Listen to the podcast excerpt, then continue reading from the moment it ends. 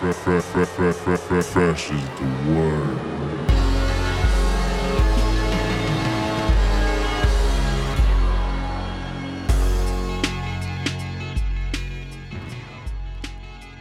We say fantasero. You say, uh, well, you know, it's that sh. Uh, ayo. This is for y'all to dance real slow, cause it's fantastic. Uh. Cause it's fantastic. Yo, those are probably the first words that a lot of us in Detroit heard from this group called Slum Village. Baatin, T3, and JD. Fantastic. Man, welcome to episode 17 of Fresh is the Word. I am your host, K Fresh. This is a special edition. I have no guests this week. It's just going to be me. And it's a special it's a special episode in tribute telling my stories. It's not even an informational thing, a historical lesson. It's telling my stories about the late great JD, aka J Dilla, aka James Yancey. This week marks not only the 10th anniversary of his album Donuts, but also the 10th anniversary of him passing away. It's really one of the most tragic things in ever in Detroit. One of the most tragic things in hip hop. One of the most tragic things in music because he brought so much to music and we can only imagine what he would what he would have done these past 10 years and for the next 10 20 30 years you know It's crazy so this um this episode is just me kind of breaking down sort of my life and my existence in music and and how it kind of centered around his music because to be perfectly honest like it did you know my, my beginnings in this hip hop shit in Detroit were kind of in, really centered around the music of JD. It was it was crazy, and uh, I just wanted to you know just tell some stories. I got like a whole stack of records next to me just to kind of remind me of certain stories. I didn't know him personally. I wasn't close to him. I've only had a few conversations in my lifetime with him, uh, and I was fine with that. It was it was cool. This episode is more about the music, uh, and it's about working with the music, listening to the music, obtaining the records, because I probably have about I'm gonna give a figure of ninety percent of his discography on vinyl. I'm not talking about the the original samples or everything. I mean the actual productions and stuff, and the the stuff that he actually worked on when he was alive. So I just grabbed probably the the records that that clearly had more of a story personally to me and a lot of the stuff that kind of goes on will tie into certain things in my life because not only is this podcast about you know music and wrestling it's also about it is about me too i want to not only do i want to tell the stories of the artists that i'm talking to the people that i'm talking to but i want my i want to bring my own stories out it's very therapeutic for me i'm trying to figure shit out you know in life and i've already felt it you know and so thank you for anybody who's been listening and so hopefully this is going to be a really cool episode. I, I believe so. Because I got some really funny shit. I got some really cool shit. Some really nerdy shit. I know. and um, just some things to kind of reintroduce everybody, the listeners of this podcast, who maybe not know me too well, about why I'm at the place that I'm at, what I've done in the past, you know. So I, I feel like these stories will kind of answer those questions. So to kind of start off, let let's just kind of go back to like when I first heard the name JD. It's like I think uh, it's the same time a lot of people in music might have heard. I just remember, you know, I'd always listen to or always read stuff like Vibe magazine, The Source, whatever else magazines were at the time, and like, oh, there's this dude from Detroit that made beats for De La Soul, The Pharcyde, um, Tribe Called Quest. Oh man, like oh that's cool, man. There's somebody like because before that, um, during my teenage years, I was you know I was still trying to figure out what was going on in Detroit, but I was I was too young to go out to stuff like like the whole hip hop shop, rhythm kitchen, cafe mahogany thing was just a little before my time. but I still went to like the record stores over on the east side, like Record Time, Melodies and Memories, Hot Hits. So I would, you know, always check their local section. the first stuff that I was ever into in Detroit was stuff like Esham and Natas, Kid Rock, ICP, House of Crazies. You know, I know that's totally different than this this Dilla shit, Slum Village shit, but that's what got me into that. That's what's planted the seed for me to get into stuff that JD did. You know, so I would always go to the record stores and see what uh, see what tapes were available. Um, I'd buy some stuff. I'd usually just buy the cheapest stuff. Uh, the funniest thing is that I did remember seeing, and I picked it up and put it in my hand, the Slum Village Fantastic cassette. But I didn't buy it because it looked weird, man. It was like all these Xerox stickers all over it, and it was like thirteen ninety nine. I'm like, holy shit, dude! I'm like, I don't know if I want to buy that, you know.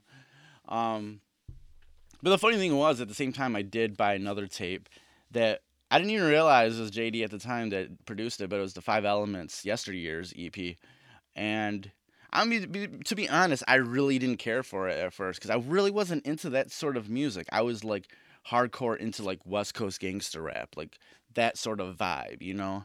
Uh, so I really didn't, I, I didn't really didn't like that whole like vibey, boom bap, soulful sort of like hip hop. You know, that was that that really wasn't my style.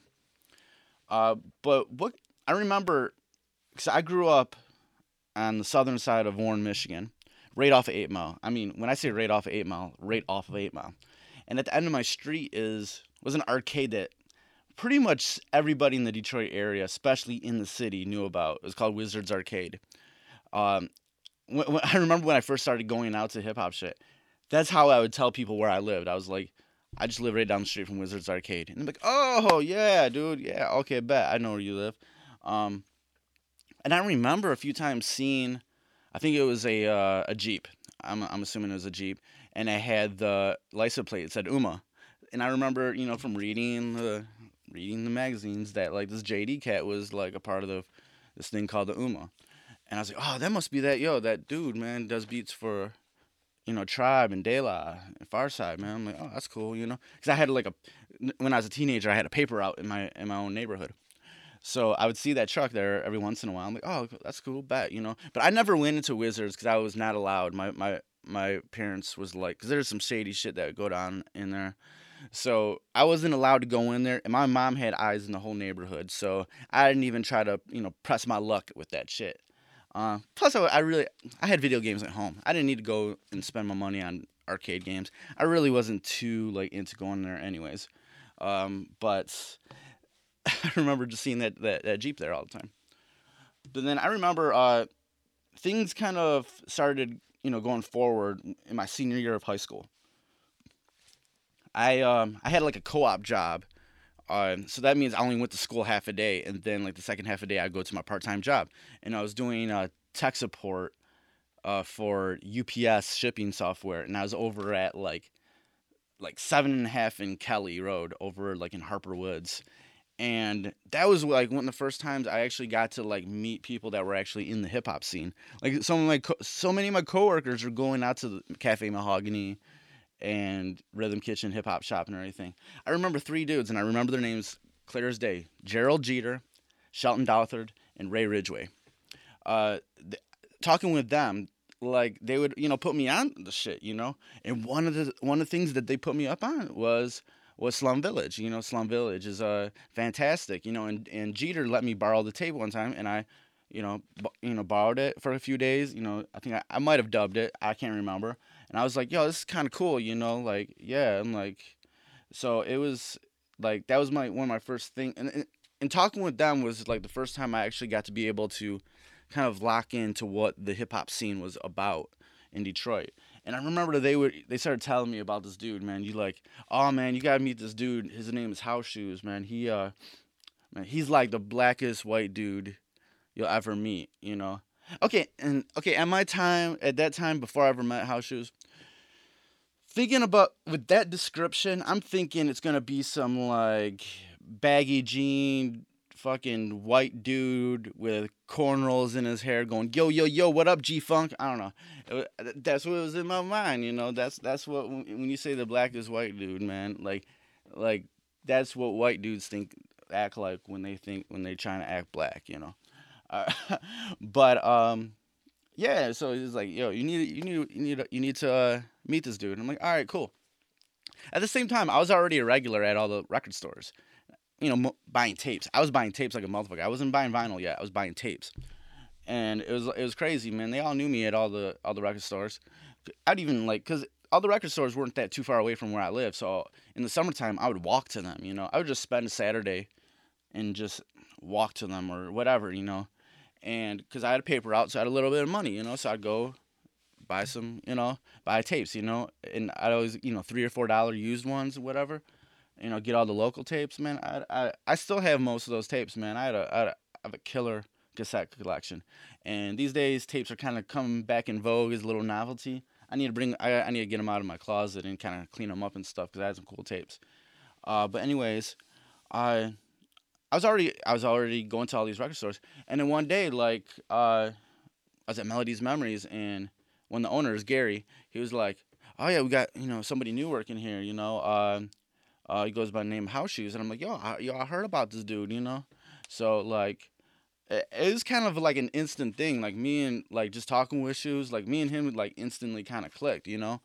And before then, like I'd already like, you know, caught up a you know a friendship with another DJ. eh, Uh, that worked at uh, Melodies Memories, Jeffrey Woodward. He's like he he spins like UK garage, you know. But I wasn't into that type of stuff at the time. But he was knowledgeable about a lot of stuff, you know, so I could always talk to him about a lot of shit, you know. But it was, um, but sh- House Shoes started working at Melodies and Memories.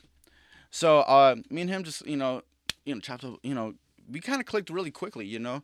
Uh, I was, you know, I'm, I was teenage, I was a teenager, super green, you know, super, like, fucking shy, dude. I was super shy, man. Like, shy, I'm still shy and awkward, but I was just like, oh, super shy, man. You you could ask him how how was I when I first met. Yeah, it was just it was crazy. And yo, that was back in the day where you go to a record store and like there's people knowledgeable about the shit in the store, you know, and you'd be like, and I could go in there, I'd be like, okay, and I was and I was already starting to buy records before I met him. I I had a small little record collection, and and it was the type of thing where he you he would he he'd go, okay, what type of stuff do you like? And then next thing you know, you have a pile of records in your hand, you know, and and I was like, oh, of, of stuff of artists, you have no idea who they were, you know, but then you listen to them and you're like, oh, this is the type of shit that I like.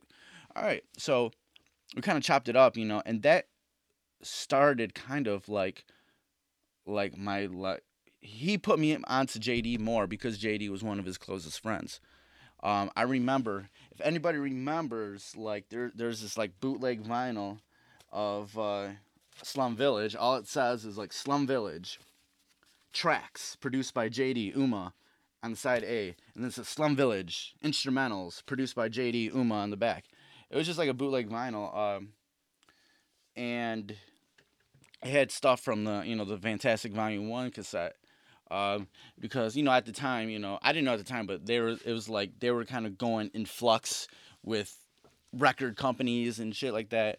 They were just hum- jumping from one record company to the next to put out that Fantastic Volume Two album. So it was just like things were things were coming out, you know, you know, kind of leaking out, you know. I don't know the story about how that record came out. They probably put out themselves. but uh, that was like one of the first records he you know he put on me. He's like, all right. But every time I used to go on there, he just used to bang it in my head about you know you know JD's productions and stuff. You know, and I and I and I caught onto that music really quickly.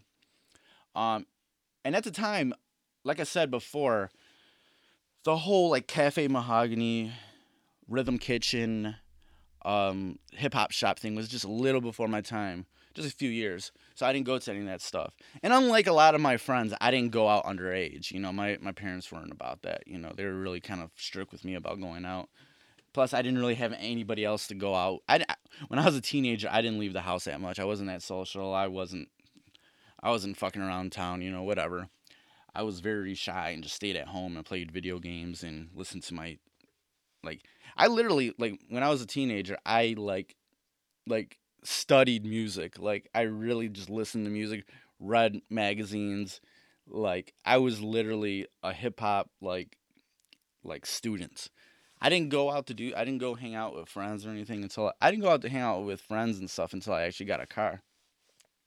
And that was until like my senior year.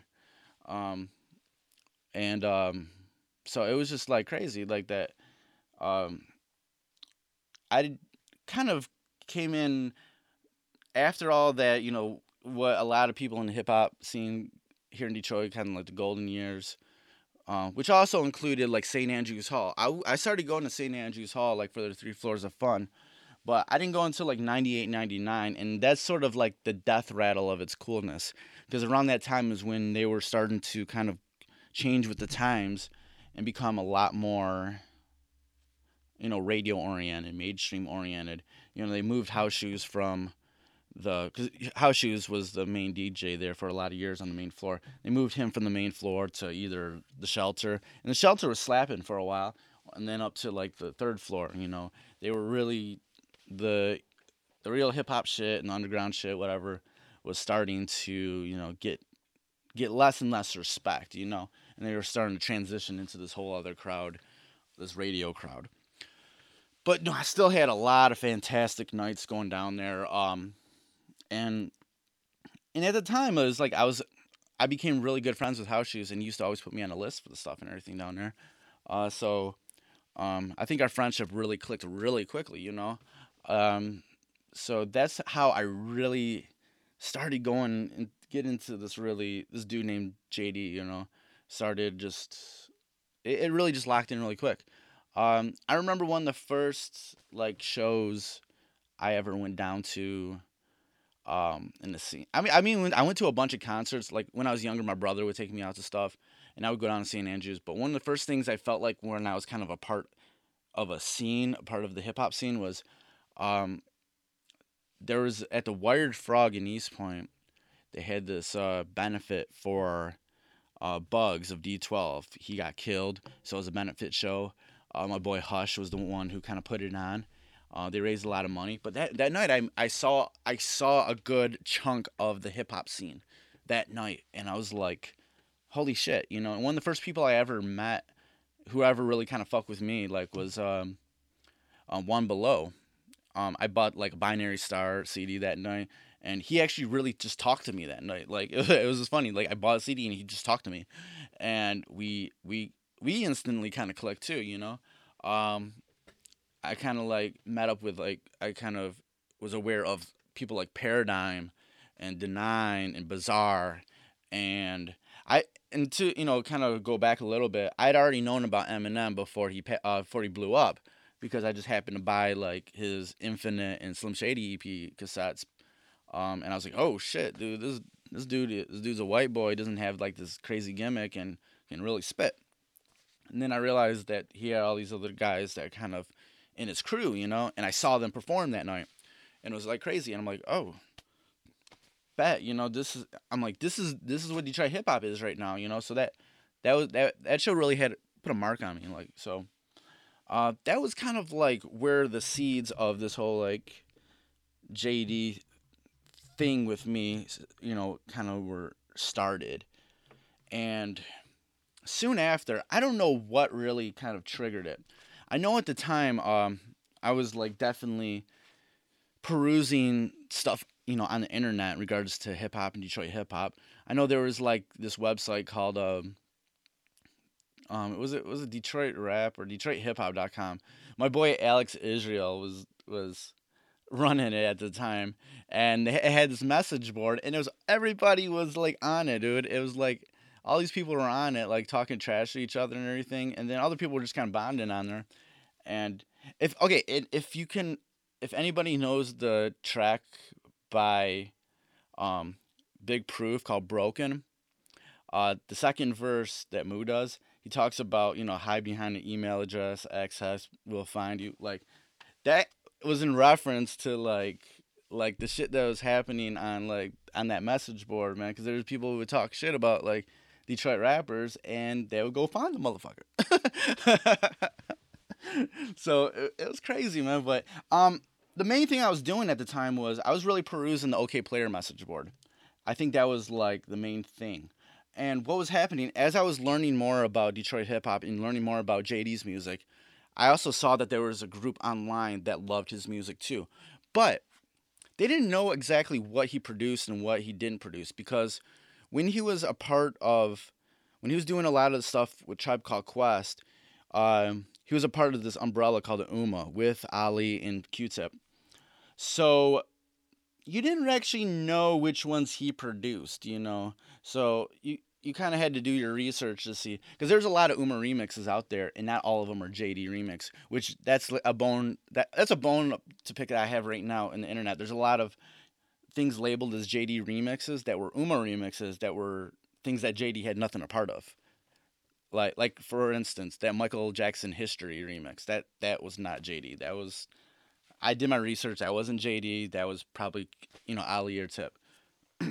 so um, I started just doing my research and I put together a discography. Again, I'm I'm a nerdy motherfucker when it comes to uh, I'm nerdy man when it comes to like music man. Like I could I could I could come across a band that I like today and I will know everything about them within the next week. I will do my research online and I'll I'll know so much about them. You'd think I'd I'd been listening to them for years, uh, but I I sat down and I started doing my research online, um, doing this discography and and what I how this is how I did the discography, how I did my research. Basically, I went online and I I researched the words James Yancey, JD, J Dilla, because the J Dilla name was first starting to come out at that time. He was uh, he was first starting to use it, but I still used it. Any sort of misspelling of those names, I sort of I sort of searched online, and I even searched Ummah also.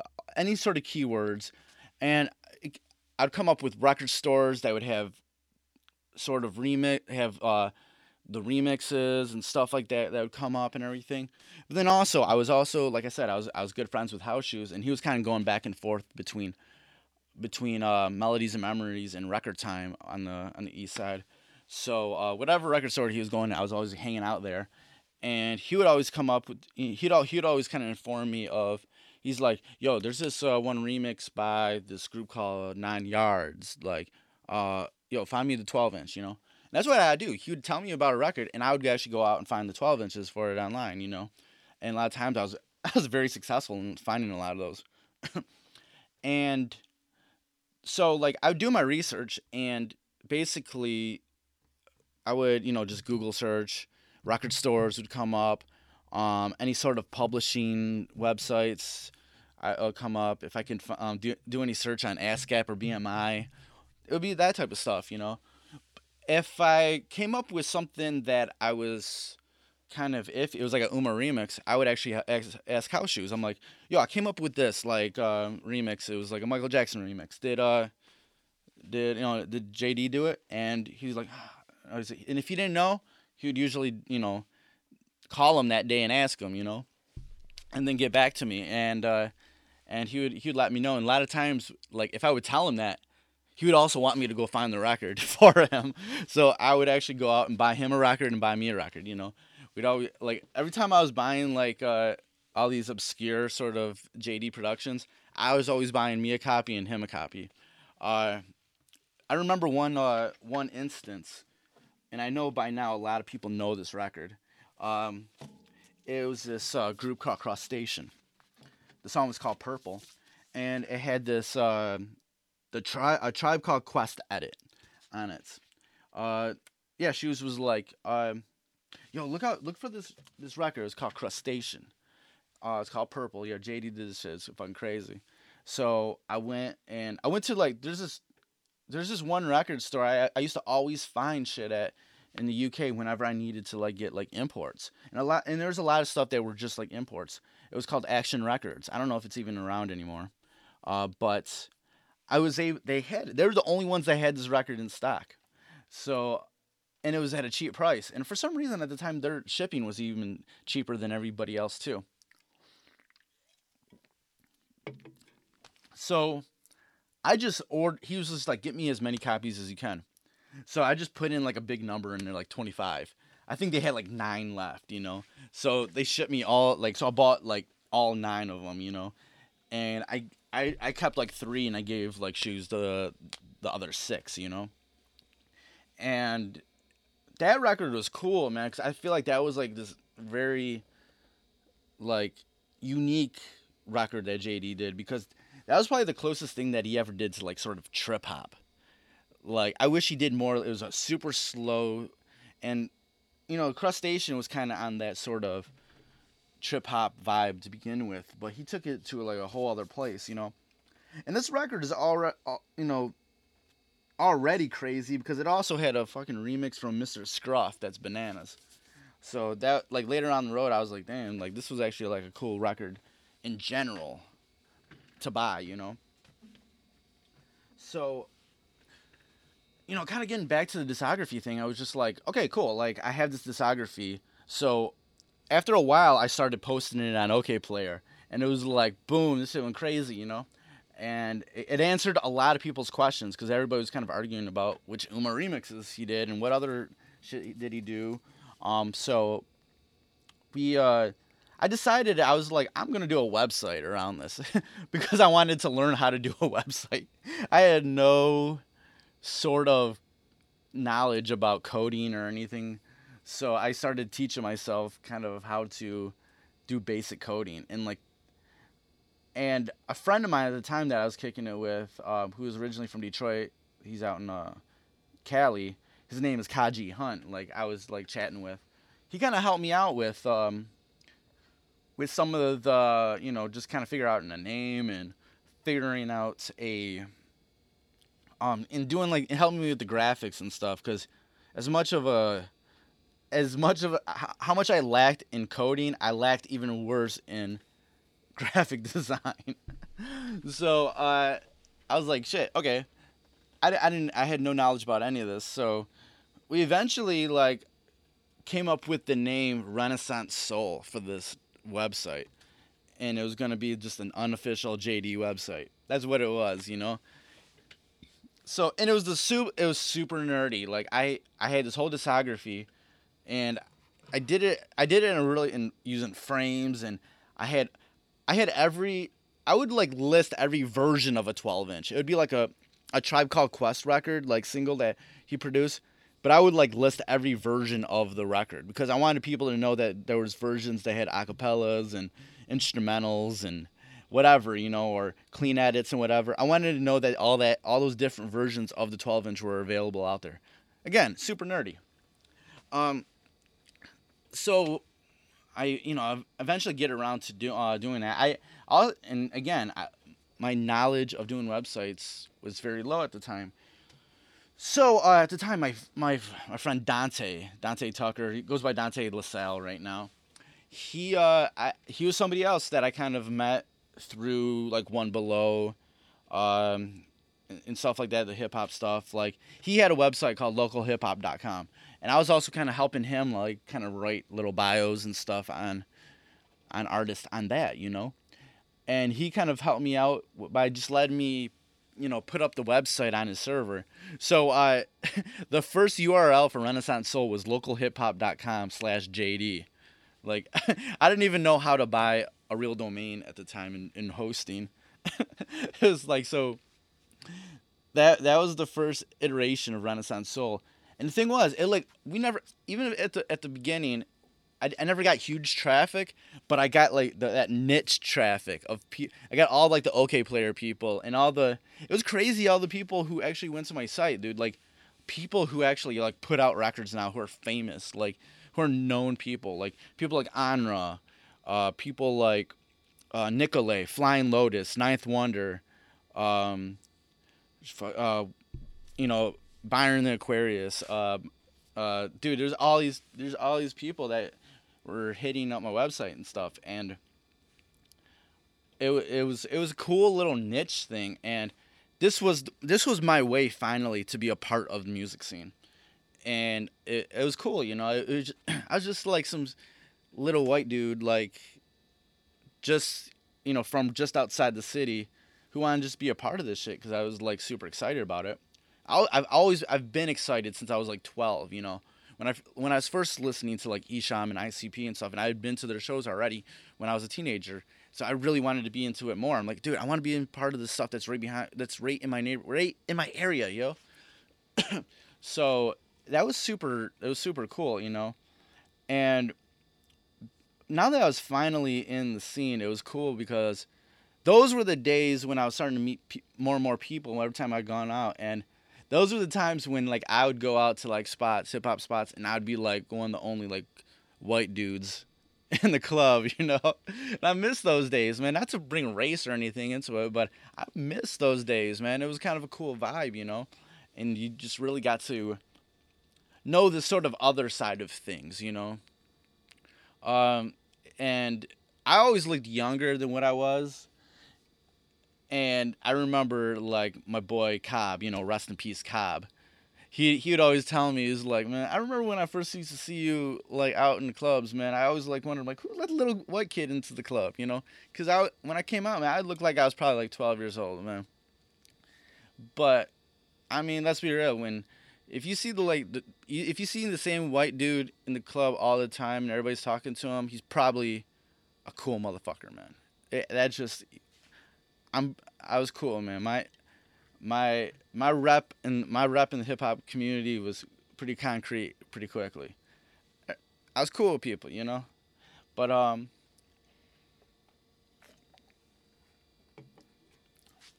Swig a swig a Dr Pepper.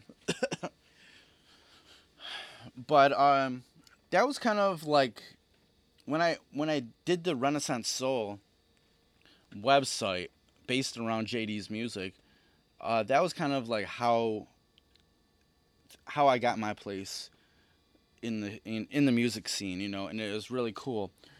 And soon after, let's let's see what kind of there's certain people that I met right off the you know bank off of this. Um, definitely, I don't even know if you'd even be listening to this podcast or even. I remember someone who was really super cool with me about lacing me with Detroit oriented records and JD records when they came through was Damian Hoynes of Groove Attack out there in out there in Germany. He was so super cool, man. Like I think he might have hit me up. I don't know how we who hit each other up first, but um, there were you know there were starting to be JD records and other Detroit records coming through the Groove Attack thing, you know. Um, so he would hit he he eventually saw the website and hit me up, whatever I hit him, I don't know.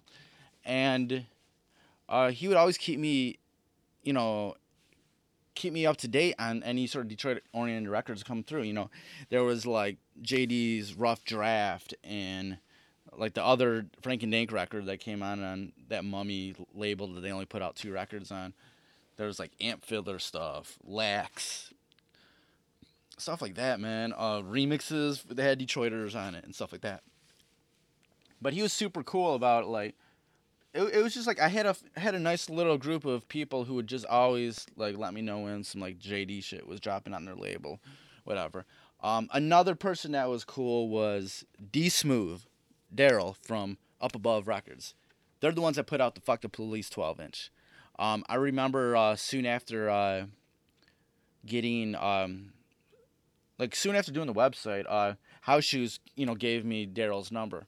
It was like, yo, call this dude. He's doing the um, he's putting out the fuck the police. And I'd already listened. I'd already heard like a, a really rough, you know, rough version of fuck the police from House Shoes, um, before it came out. And uh, so we, uh, so I called him up, and he's like, he checked the website. Oh, yo, yo, kid, yo, he always talk like that, man. Like, yo, kids, yo, son, yo, this is dope. And, and we like, uh and we we became we became really cool too, man. He he sent me all the stuff um, for fuck the police as coming out. Uh, he let me kind of like be the first one to kind of put put the information out there on the internet uh, for you know for fuck the police, and it, it was it was and that was super, super cool, man. And I continue to have a relationship with that label. Uh, from the Beat Junkies. He also worked there, so he he would always keep me keep me in tune with Detroit oriented records that was you know coming through uh,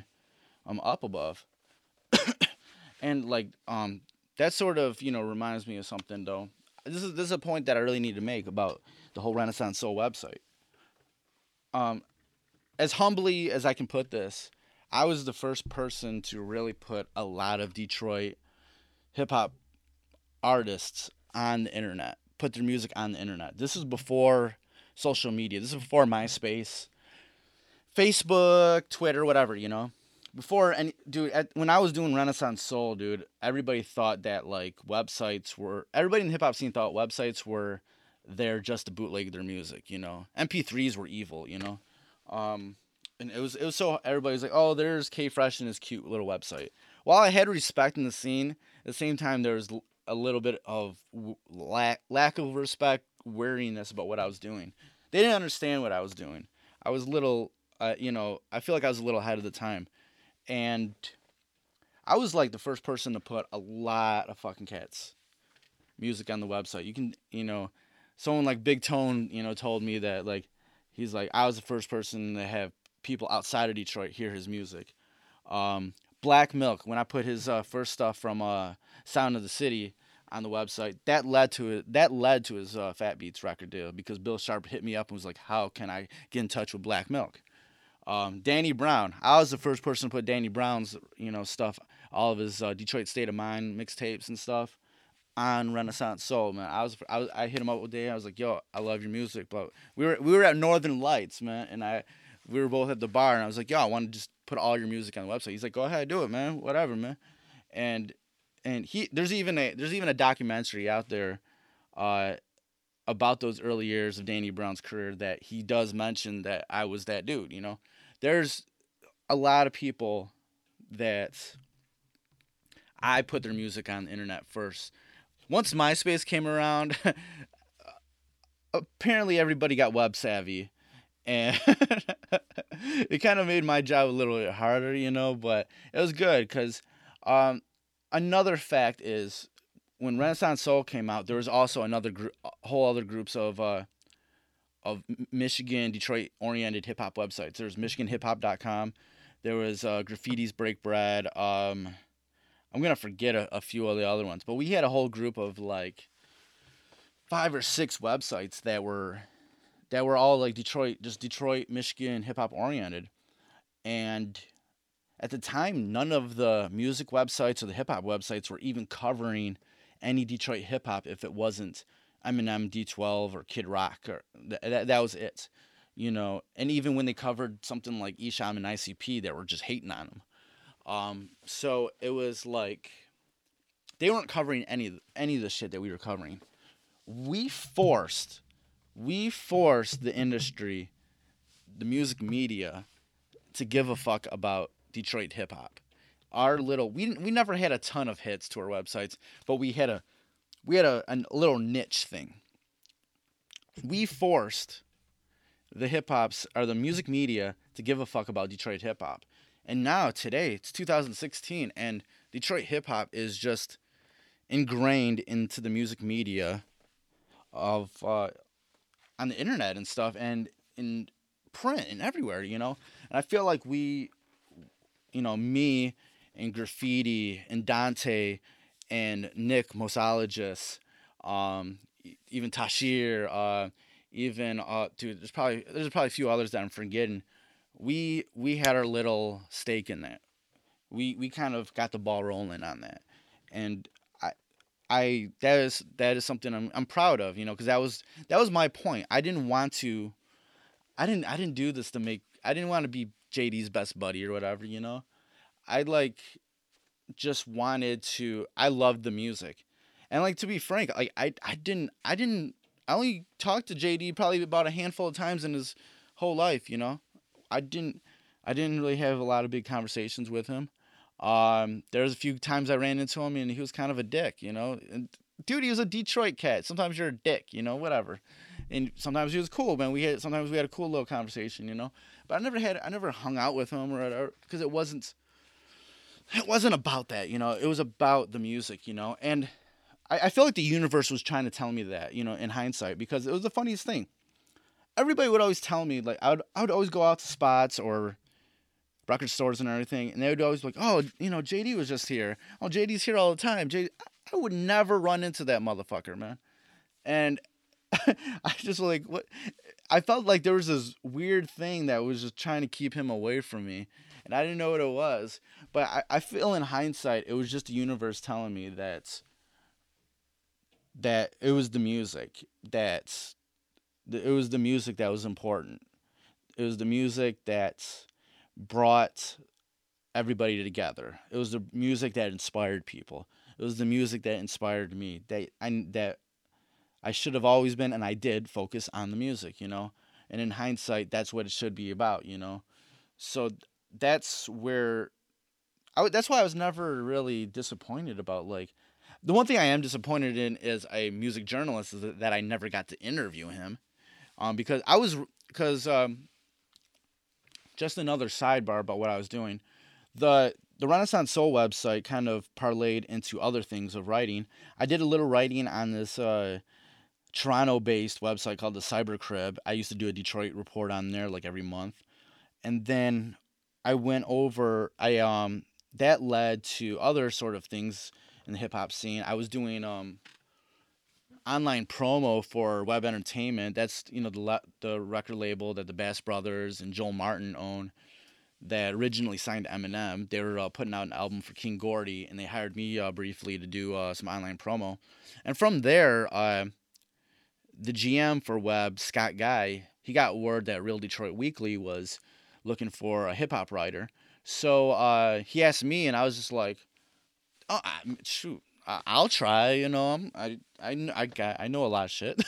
I'm a pretty good writer. I, I wasn't trying to be a music journalist. I didn't go to school for music journalism, but uh, I tried, and like they they they brought me on, and the my time from my time at Real Detroit from 2003 2006 brought a lot of acclaim to what I w- what I was doing in the scene. I became one of the top music writers in the state, you know, and because I was I was I was very honest about what I I, I was I was genuine. I, I was genuine about what I was doing. It was about the music and everything. I wasn't trying to be cool. I wasn't trying to whatever. And it was just it it was a great time, you know. I eventually got burnt out on it because changing times, me, I was getting into other things like DJing.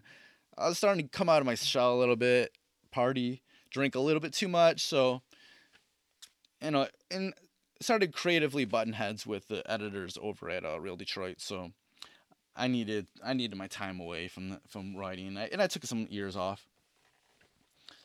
But kind of, the Renaissance Soul website did, and sort of bring purpose into my life and that was all around JD's music, you know. And that's what that's what he did for the scene, you know. His music brought purpose to everything because for the most part whether it is his own projects or stuff that he was uh, that he was producing, you always there's always something coming out, you know. There's always something to look forward to.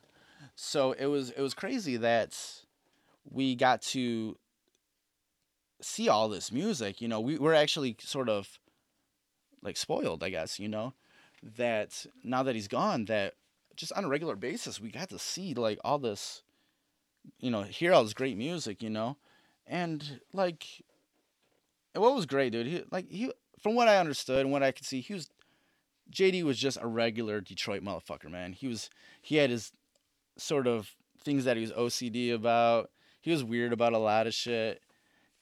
He, you know, he talked about a lot of, you know, like his raps were about, you know, the same shit that other people rapped about, you know.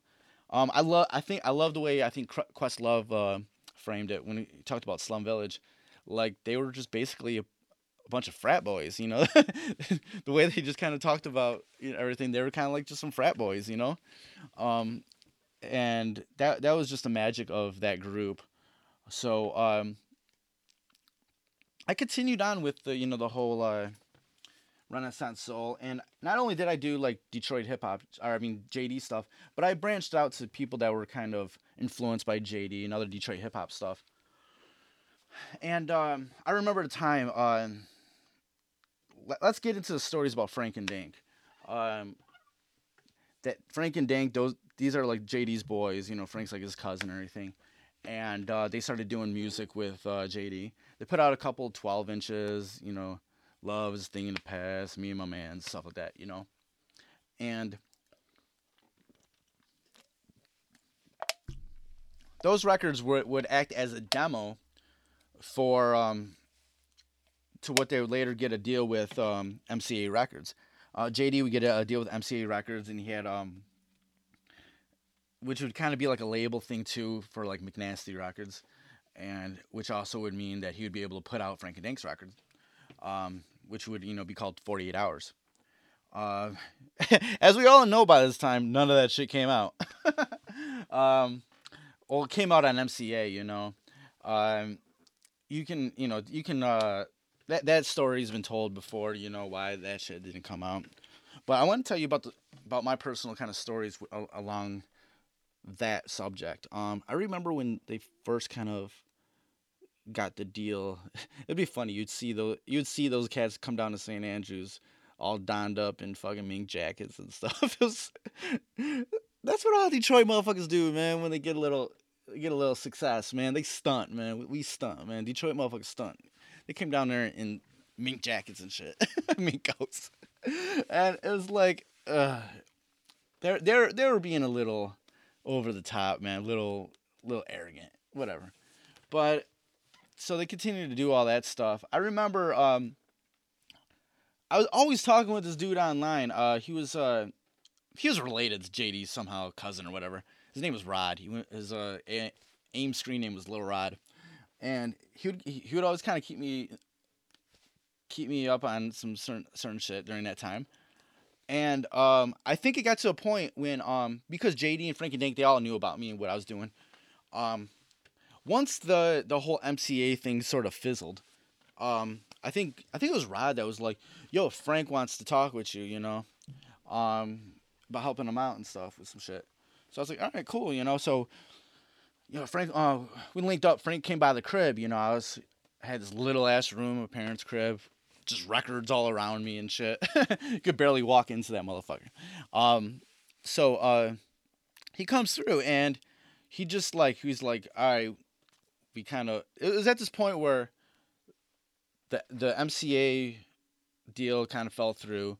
JD was kind of moving on to some other stuff, which would would be like the rough draft EP and stuff like that.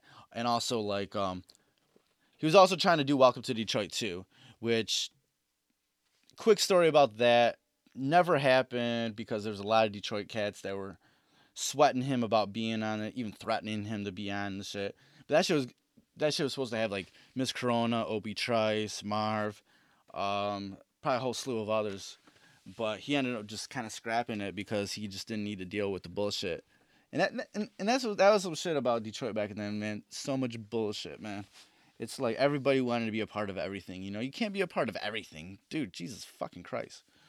But um, so Frank comes by the crib. You you can kind of tell like he has to kind of move on from this MCA thing. Him, Frank, and Dank have to move on and try to figure out what's next. You know, you can kind of actually see a little hurt in his eyes, man. That all this shit kind of fell through, but he knew he just had to keep on moving. So um, he comes by the crib. He actually gives me a a, a copy of uh, 48 Hours, and like th- that shit was banging because okay, during those like early 2000s, like during that time, 2000, 2001, 2002, JD was on this vibe. I f- feel like the best way to describe it is, okay, I'm gonna make beats how everybody else popular is, like the Neptunes, Dre, whatever, but I'm gonna do it better.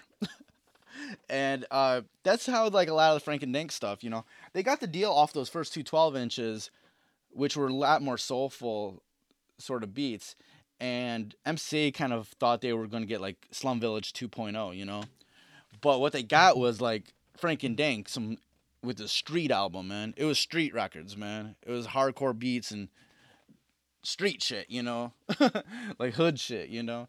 And it was it was a fantastic album, man. And so he, he gives me a copy of the album, and he kind of he kind of wants me just to help him with little shit, promoting like getting in touch with um, helping him like kind of send shit to like certain labels and stuff like that. Uh, they would eventually kind of link up with um, with ABB Records and put out uh, the record, you know, take them clothes off, man, which sounds very much like a fucking Neptunes production.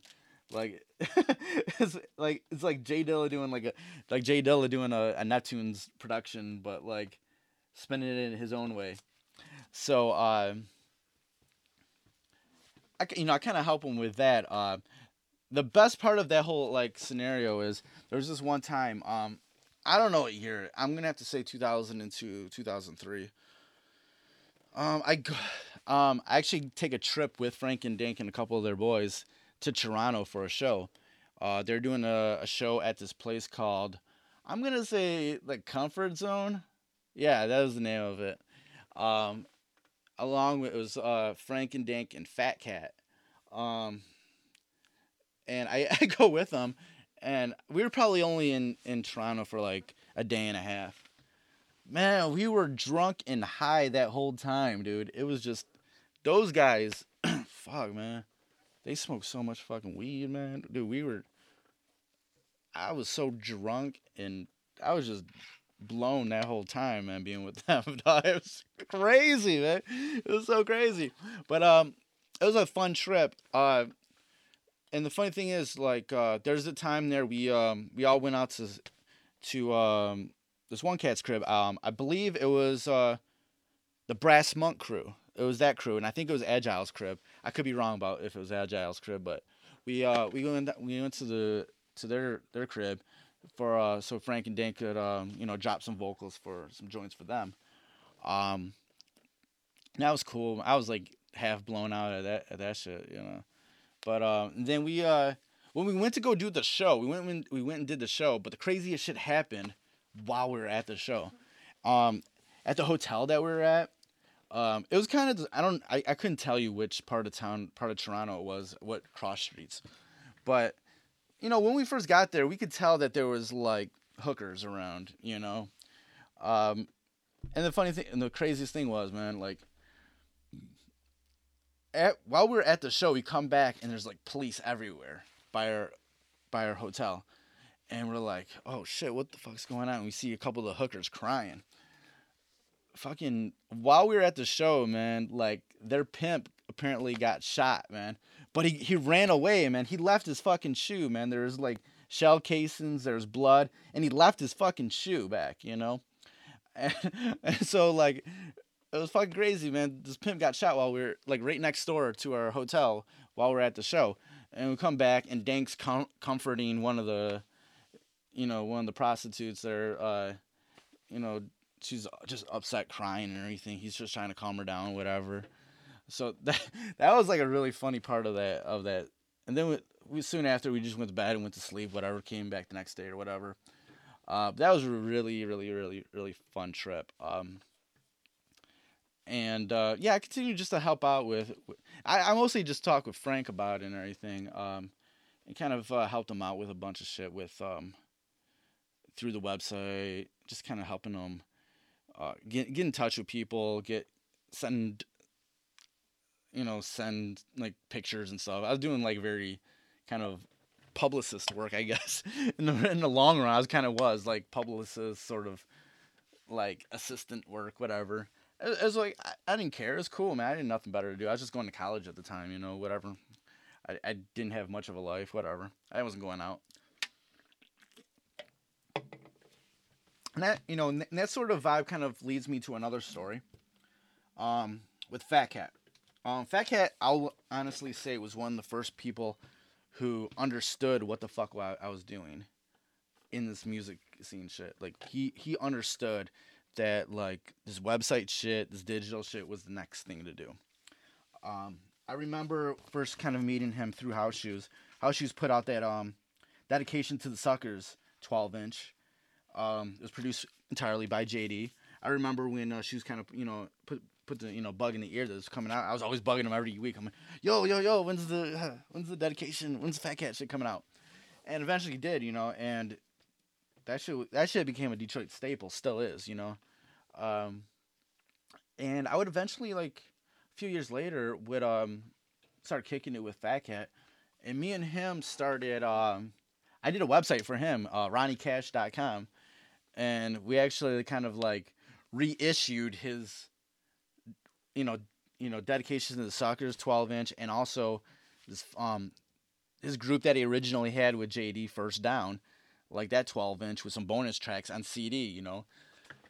And um, we sold a lot of those, man. We actually sold a lot of those. We, it was actually really fucking cool, man. Um, and it that, was that was a cool time because it was just like I also got to to see a lot of the, hear a lot of the shit that um Phat Kat was working on. Um, I was one of the first person to hear Game Over, uh, the the joint that JD and Phat Kat did with Dabrye, um, and that and sort of that kind of led to my relationship with Ghostly. Um, I be became friends with Dabrye, Tadd Mullinix, and Sam Valenti the fourth. Like, and but the thing is, they already knew who I was, you know, from what I was doing on the website because those people like Sam ha- have they have their ear to the ground all the fucking time. They knows what a lot of they know everything that's going on, and me and Sam have become quite, you know, good friends. I don't see him. I don't talk to him, see him, but we have huge respect for each other. Um, but kind of you know working with Phat Kat uh, was was a cool thing because he understood what I was doing. He understood that that I wasn't trying to bootleg people's music or whatever, you know. Just send out MP3s of people shit, whatever. but um kind of messing with Phat Kat and my website, um, that led to me also working with Barak Records. That was the label that uh Slum Village and Phat Kat was signed with. Um, you know, led by RJ Rice. Um, so I was doing um, web design for them. I did the Barak Records website. Um, that's pretty much all I did. I, I did do some. Um, I did do a re. I redid the website another time. Did did a few other things for them, but um, I don't really want to get into that story because uh, it really doesn't fit into whatever. But um, kind of, it, it was just like a lot of these things that were that centered around JD's music led to other things for me. Um, that were, you know, some of them good, some of them bad. All, they're all learning experiences, but it was it was super cool to just you know, all be a part of all this shit. You know, um, and that also kind of you know goes through with um, goes through to Stones Throw. Eventually, um, JD would link up with uh, Stones Throw, you know, link up with Madlib for the Jaylib album. And that was another thing where I kind of just linked up with um, the people at Stones Throw, mainly Jeff Jank. He was like, he did all the art direction for um, Stones Throw. He was one of the co founders of the label. And he was super cool about uh, keeping me keeping me in line with um, stuff that was happening. Um, by that time, when it was 2003, 2004, whatever, I was, you know, I was still doing the Renaissance Soul website, but it was like there was times when I would go t- it would be weeks or months between updates or whatever. Or I don't know. I, I just was doing other things, starting to do other things. So there was times when I, I wasn't really updating the website as much, but I was still like I was still doing the um but I was still doing updates, whatever. But uh, when Jaylib started to come out, that really excited me, so I started doing more stuff on the website. Um, Jeff actually, you know, um, hit me up was like, "Can you send me the, can you can you send me the you know JD discography? Would we really would want to um, put it up on our website now since we're working with JD?" And I was like, "Okay, that's fine. I don't I don't mind that they kind of like took it over a little bit because I was kind of." I was kind of moving on from it just being a JD website with Renaissance Soul. Um, that I didn't mind them also, but they also always gave me my credit that I was the one that originally put it together. And just another sidebar, like next, like n- the next month, March of 2016, does mark 15 years from when I originally launched Renaissance Soul. So that's why this podcast is a little bit is really heavy on the website because it's also kind of marks that 15 years um, of me doing the shit, you know. So um, they used to always send me uh, all the 12 inches that had to do with JD, and actually they would just send me like pretty much any 12 inch that I wanted from Stones Throw. Man, I used to get so much shit. Like it, it was so cool, but um, that was that was actually a really cool time. Um, but then that that was also the time when you know you really started kind of seeing like JD's health problems like become public. You know, um, when you saw the Herb magazine thing when he was like really big and fat, you know, like kind of put on some weight. You know, you're like, holy shit, what happened? You know, um, I guess that was like from the steroids and stuff. You, for, you know, trying to treat his illness. Um, because looking back, I remember back in um, just to rewind a little bit. I remember going up to Melodies and Memories one day, and this is uh, after Slum Village's Fantastic Volume One came or Volume Two came out, and this is before Trinity came out, and and Jay and I, I walk up, and Shoes is outside smoking a cigarette. He just looks at me. He's like, "Yo, Slum Village is over," and I'm like, "What?" He's like, "Slum Village is over." I'm like, "What are you talking about?" He's like, "Man, like after this tour, man, JD ain't fucking with him anymore." and I was just like, "All right, all right," but what did I think at that time? What had happened was JD had actually come down with you know what he thought was like food poisoning. And this is probably about 2001, 2002, like so I think it was around that time was when the first indicators of something was going on with his health. You know, this is like five years before he passed. Um, so we all kind of, you know, with the Herb magazine thing, uh, you, you, saw that he was at he was going through some sh- something, you know. Um, so Jaylib would come out, and that would that that would become like a hip hop classic, you know. We all love that shit.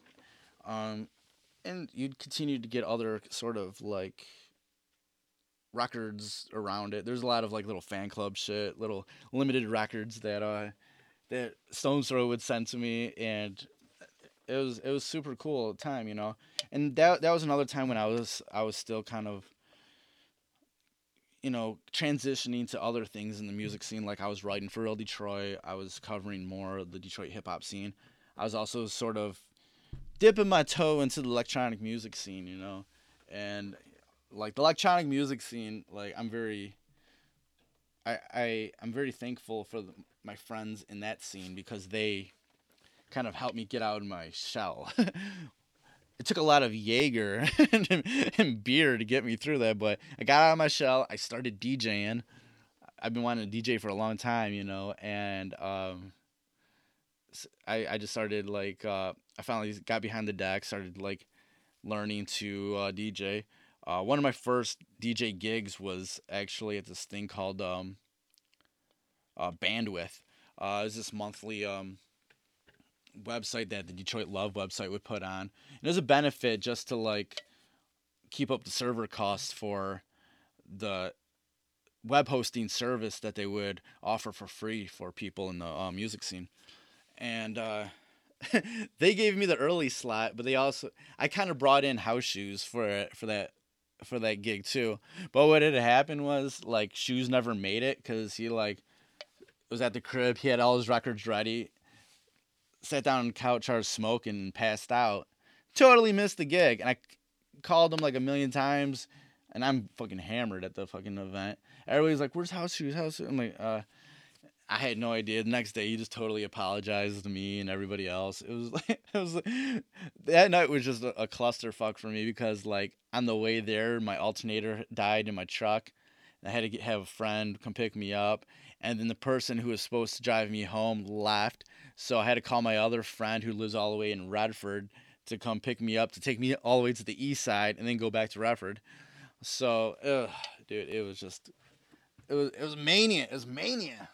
That's crazy.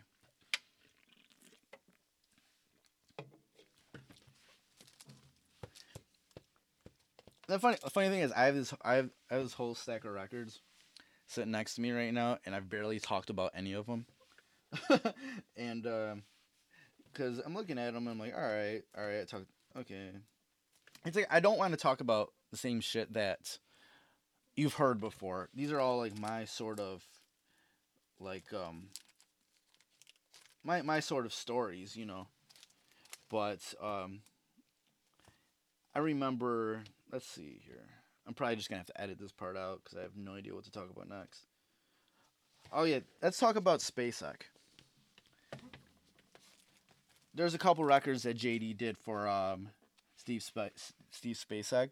Uh, there's that um, Eve remix that he did, which instantly became like a staple in the in the in the scene.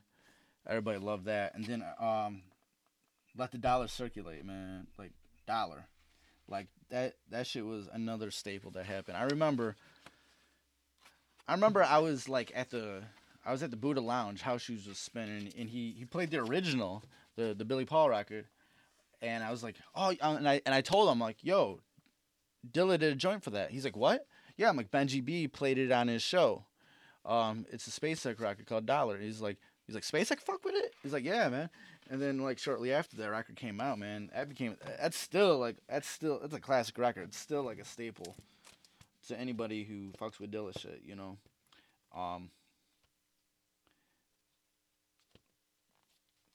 like another record I remember like how she was t- telling me about was um it's this record by this uh Japanese singer named uh, Toshi Kubota. It's called Nothing But Your Love. Man, this bangs, man. This is a, it, this is a dope record, man. And um, that was something that I went and looked at, looked, you know, looked online for. Found a few copies. Um, that shit was that shit was just a dope record. Um, Another dope collabo on Detroit shit was JD's remix to uh, "People Make the World Go Around" from Innerzone Orchestra. If you don't know who Innerzone Orchestra is, that's a uh, um, that's a side project. That's one of one of the many monikers and side project of Detroit techno legend Carl Craig, and um, Carl Craig was a big fan of JD's music. You know, it was me and him have ta- talked about you know JD stuff a lot. You know, I'm really cool with Carl Craig, and we we talked a lot about JD stuff.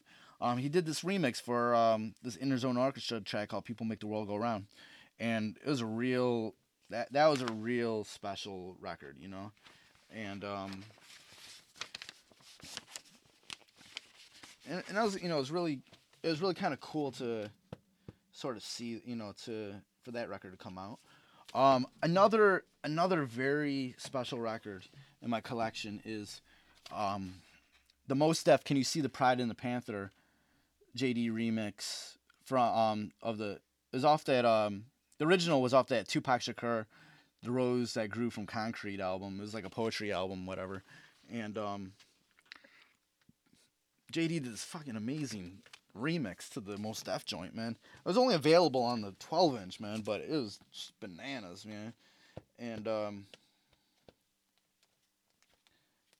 and then like also, here's another great record from the from the collection is Certified from Guru's Jazzmatazz featuring Bilal.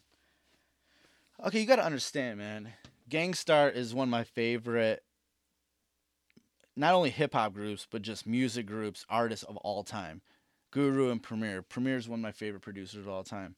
So something like this, where Guru's got Guru rapping over a JD beat, and probably one of the most ridiculous beats that JD ever did. You know, like that was like super, like super cool to me. You know, um, another another record that is really kind of personal to me is the Love Junkie Dilla remix from DJ Cam featuring Cameo. Um, this is another one of those records that um, kind of came through me through the whole Groove Attack thing. Um, but also DJ Cam was also someone who went to my site. He was super um, he was super cool with me. I, ne- I don't I've never met him before. I don't think he ever gets over here to the states much. Um, but he was the first person to ever mention me in like the thank yous in the like inside of the cover of a album on his liquid hip hop album. He like he like put me in the middle of like Roy Ayers and Waajeed or something like that. I was like, I was like, holy shit, my name's listed in there because because nobody in Detroit hip hop would put a thank you in their in their thank yous for me, but dude from France does. It was, it was crazy, man. It was crazy. Um, probably just a few more like just special records I want to talk about. Um, what about you know just a few things that kind of were kind of special to me in regards to uh, records. Oh, I, I kind of nine yards. Always find a way. Um, this was another like sort of import that I found. Um, and what was kind of cool about this one is uh, the JD remix on there. Um, it kind of it had the uh, I think it was like the Minnie Riperton uh, sample uh, for the beat. Uh, but the, the 12 inch that I have, I actually have the instrumental on there. The inch, the, the version of the 12 inch with the instrumental is super hard to find. Uh, this was like a really cool record. This was something I think House Shoes put me onto. Um, and this is actually one of my favorite. And it, it, this was one of those cool like remixes that JD also put like ad libs and a little verse on it himself too, um, which I don't think there was a lot of those, you know. But whenever like whatever JD remixes that he put ad libs on there too, I think were a little bit more special. You know, I, I think that's something that we can all like agree upon. That when you put them little special touches on there, um, it made a little, a little, a little bit more special. And here's another, here's another little cool, um, cool thing. There was this uh, this German hip hop duo Afrob and Samy Deluxe. Uh, this is another thing that kind of came my way through the whole Groove Attack situation. From what I hear, and this is uh, from what um, Waajeed told me, because um, their album had a bunch of beats from Waajeed and a few um, Dilla beats. Um, these guys came to Detroit with a you know with a duffel bag full of money, basically, and um, they just and they, they, wanted a bunch of beats, you know. So uh, Waajeed sold them some beats, and uh, there's a few you know Dilla beats on the 12 inch and on the album. Um, the, th- the word word was from uh, um, I think uh, Damian Hoyens uh, told me that they were supposed to also do a whole instrumental version of the album because they had like Dilla beats, Waajeed beats. I think it had like Diamond D beats and had a few other like just like um like classic hip hop producers, you know, on there, and um, they never did the full like instrumental album, you know, which I was kind of dis- disappointed on. But these guys were dope, you know. Um, and just a sidebar, there was a song called "Hey Du" that uh, was produced by Waajeed. Probably one of the best beats that Waajeed ever did. You know, I, I kind of wish like a Detroit Cat was on that beat, man, because it was. I wish Guilty was on that beat because that shit was fantastic, you know. Um, let let's just talk about one more record uh, before we start to kind of close out this um, this podcast because uh, I really does anybody remember the the Slum Village It's Fantastic 2 bootleg before it uh, before the record came out on uh on um and before it came out uh commercially on uh I'm forgetting the name Good Vibe rec- Records, yeah. There's this uh, bootleg that came out sometime before, and it has like a the skyline of New York on the cover. I'm like, it was a really good pressing, like the actual vinyl, but the but they used like freaking New York as the the cover photo. I'm like, all right, that is cool. But what was cool about that 12 inch is that it had it had another version of uh, We Be Dem on there. They had like the Atomic Dog sample uh, that wasn't on the Groove. There's a different version on the Groove Attack. Uh, not Groove Attack, but Good Vibe uh, pressing. Um, but uh, I think that's about it for my stories. Um, just to kind of close out this podcast, um, my JD's music and a lot of what I did in this music scene was because of JD's music and the kind of purpose that it brought between for everybody, you know, the DJs and the MCs and everything. Uh, once he passed, it was like a really dark 2006 was a really dark time for us because JD passed and then soon after Big Proof passed. So it was a really dark, dark time for just creatively. Like it was just numbing, you know. So um, there's probably like a ton of other stories. I I just wanted to tell you my stories and how that linked up with with the Renaissance Soul website, which was a big part of my life. Um, and something that I do want to celebrate the 15 years. So this kind of pod, this this episode kind of marks that 15 years as of you know of celebrating the 15 years since I launched the website. Um, he's he's sorely missed, you know, and I don't want to get into any of the any of the JD J Dilla legacy sort of things going on um, with the estate or anything. Um, but what I you know I, I we're at a time now. It's been ten years since he's passed, so we do really need to like celebrate. You know, celebrate his music and what he brought to us. Um, that doesn't necessarily mean you have to go to an event or buy t-shirts or whatever. You know, don't shame anybody that just got into Dilla's music. Educate them. Uh, don't shame anybody that just only heard donuts, and that's how they are. Show them another record, you know. Show them Welcome to Detroit. Show them Fantastic Volume Two. Show him Rough Draft, you know. Show him the countless amount of 12 inches that he produced, you know.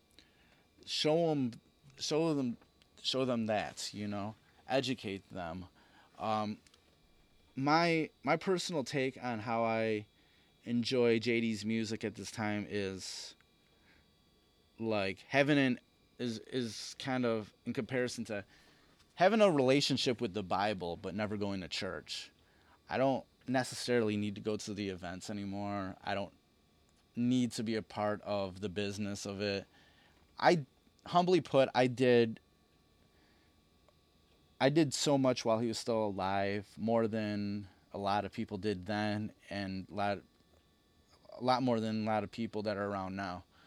Uh, so I'm not trying to have a competition or anything or anything, but I'm just saying that I feel like stuff that I did, stuff that uh, some of the fellow other websites did, we propelled Detroit hip hop to uh, into something else. You know, we helped. We were we were on the we were on the front lines, on the bottom lines. You know, we were kind of out here on the the frills, the edges, you know, sort of propelling it a little bit, you know. We didn't have we didn't we didn't have money and popularity to like give it to the masses, but we just we had it available.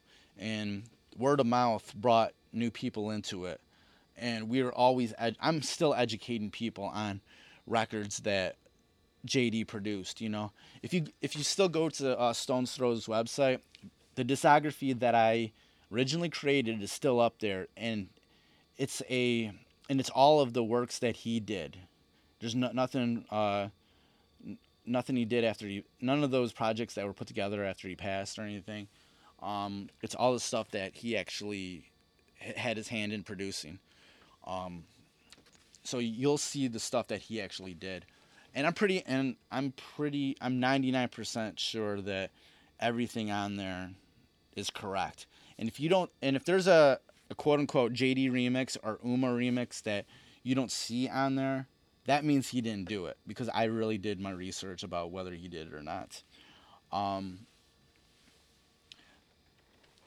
I just, you know, I just hope that we can continue to really celebrate his music because that's what's all that's what's important, you know.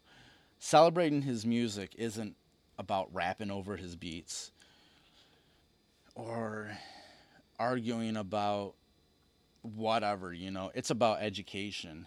Um, it's about being truthful about what he did and what sort of person he was. He he he was you know, he seemed to be just like a a regular Detroit cat. You know, he he ate his food the same way. He put on his pants the same way. You know, he's he wasn't he wasn't a superhero or anything, but he had like an amazing gift. You know, he looked at the world and music in a way that none of us could even even think to ever be anywhere close to, you know.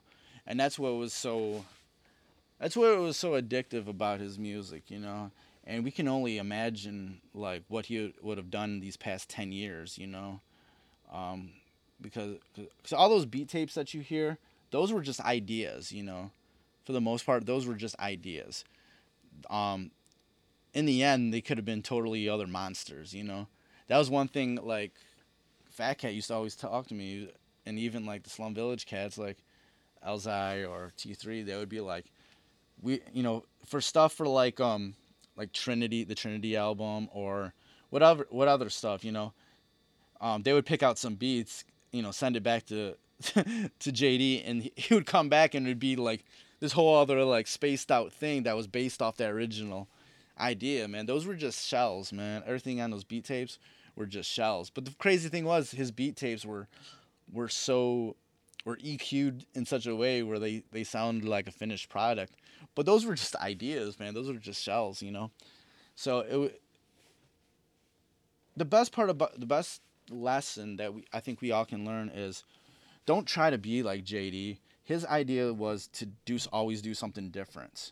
Always learn, always progress, always try to be above something else, you know. So learn to do, take take your influences, take everything that you're a fan of, and but learn a different way of doing it, man. And that just that that just doesn't include music, man. If you do film, if you're if you're a cook, you're if you're whatever, man, like be creative. That's when it comes down to it. Be creative, you know. A tribute to JD isn't rapping over his beat. A tribute to JD is doing something different. That is what he would want. I don't even know him, and we all know that's what he would want because he always did different stuff, man. He always found new ways of tinkering with his machine or whatever to make a sound sound a little bit different. Um, I was even told that he used algebra and math to figure out how to do beats, you know. He used all these different sort of ideas and concepts to make his music, you know. So don't just be don't don't don't just be closeted by stupid limitations that other people or yourself put into yourself in regards to your art. Dude, don't be scared to fail, man. Don't ever like and that's something that I'm starting to learn. I just need to like I just sit here I just sat here and talk with you about music for an hour and a half without really stopping, you know. I would have never been able to do that a few months ago even, you know. So don't be scared to fail, man. Just be yourself, man even the funny thing is even if you were like you set out to do one thing and it becomes another thing that that might be your destiny you know? You could have been like i want to do these beats that sound like jd but then you come up you start tinkering and you hear another sound and you like that more and it turns into some other crazy shit and people like that you know? That's your destiny you know? Just embrace embrace what comes out of you you know? And i i feel like there's lessons to be learned by the life and the music of JD that are beyond the things that are sort of marketed to you or of people are kind of spewing out there these days. You know, it, it's really just kind of it, it's just about embracing being different and being creative. Just do that, and I, I think music and everything else will be will be a lot more creative. So um, thank you for letting me ramble on for an hour and a half about my life in terms of the music of JD. Um, I, I, hope I didn't bore you.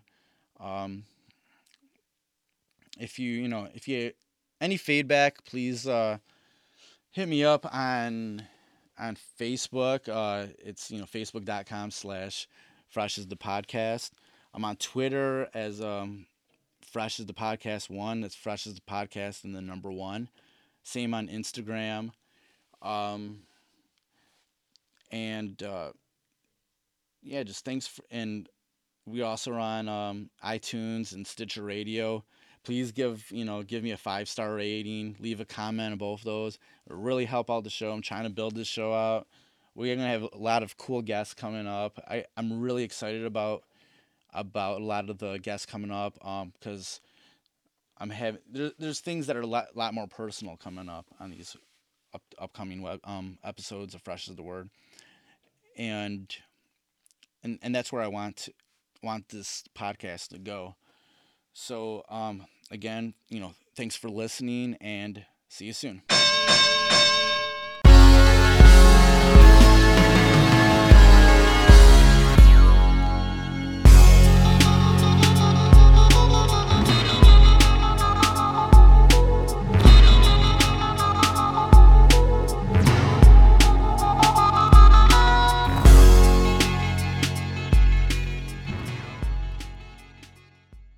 Fresh is the word.